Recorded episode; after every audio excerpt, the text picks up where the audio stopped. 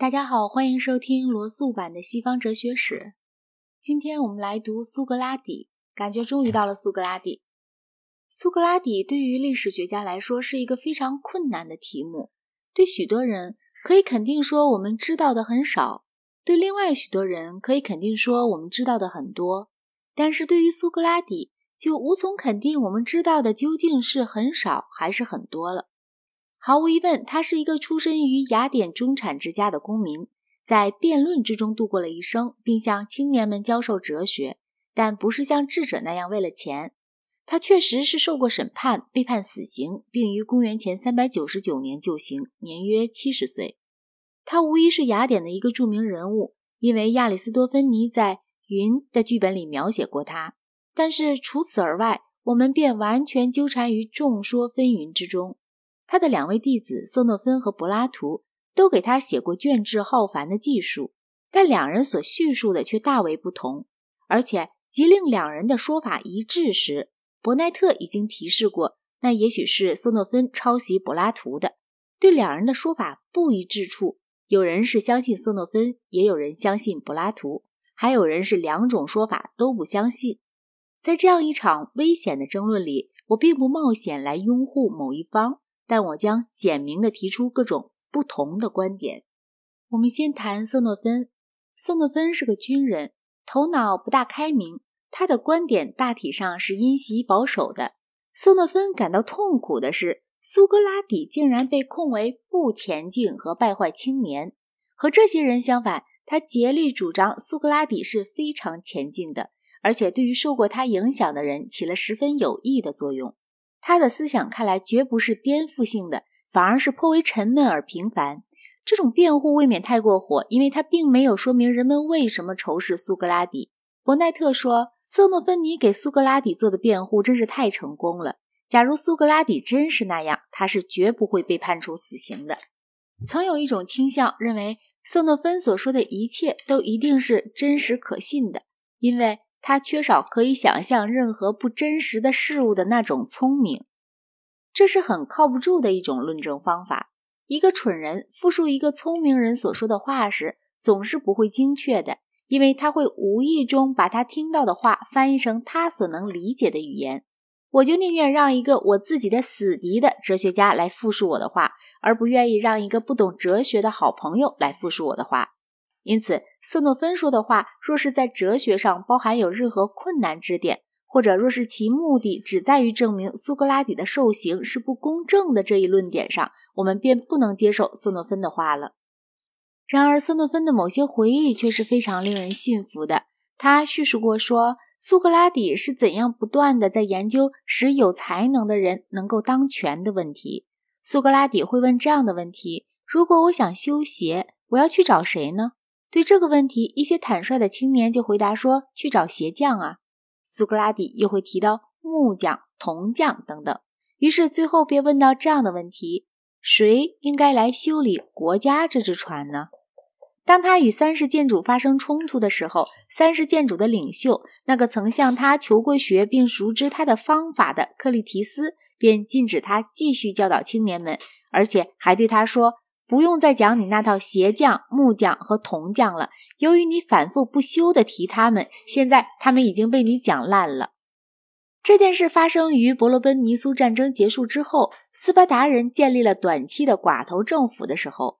但是雅典在大部分的时期都是民主制，民主到连将军也要经过选举或抽签的地步。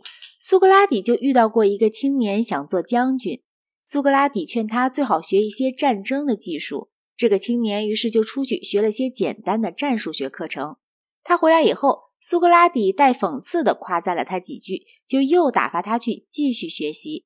苏格拉底又送另一个青年去学习理财之道。他对许多人，包括国防部长在内，都采取这种办法。但是人们终于认定。用震死他的办法来使他沉默，要比弥补他所指责的种种罪恶还要更容易些。至于柏拉图有关苏格拉底的叙述，则其困难就与苏诺芬的情形全然不同了。那就是我们很难判断柏拉图究竟有意想描绘历史上的苏格拉底到什么程度。而他想把他的对话录中的那个叫苏格拉底的人仅仅当做他自己意见的传声筒，又到什么程度？柏拉图除了是哲学家而外，还是一个具有伟大天才与魅力而又富于想象的作家。没有一个人会设想，就连柏拉图本人也并不认真地认为他的对话录里的那些谈话是真像他所记录的那样子进行的。但无论如何，在早期的对话里，谈话是十分自然的，而且人物也是十分令人信服的。正是由于作为小说家的柏拉图的优异性，才使人要怀疑作为历史学家的柏拉图。他笔下的苏格拉底是一个始终一贯而又极其有趣的人物。是一个远非大多数人所能创作出来的人物，但是我以为柏拉图却是能够创作出来的。至于他究竟是否创作了苏格拉底，那当然是另一个问题了。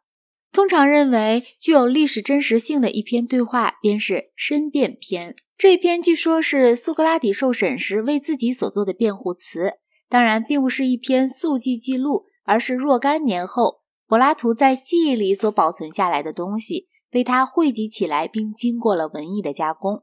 审判时，柏拉图是在场的，并且似乎很显然，他所记录下来的东西就是他记得苏格拉底所说的那种东西。而且大体上，他的意图也是要力求符合历史的。这篇对话尽管有着各种局限性，但足以给苏格拉底的性格刻画出一幅相当确切的形象。苏格拉底受审的主要事实是毋庸置疑的。判决所根据的罪状是，苏格拉底是一个作恶者，是一个怪异的人。他窥探天上地下的事物，把坏的说成是好的，并且以这一切去教导别人。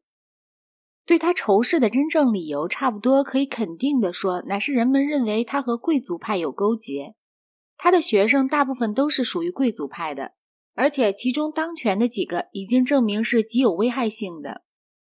然而，由于大赦的缘故，这种理由便不能公开提出来。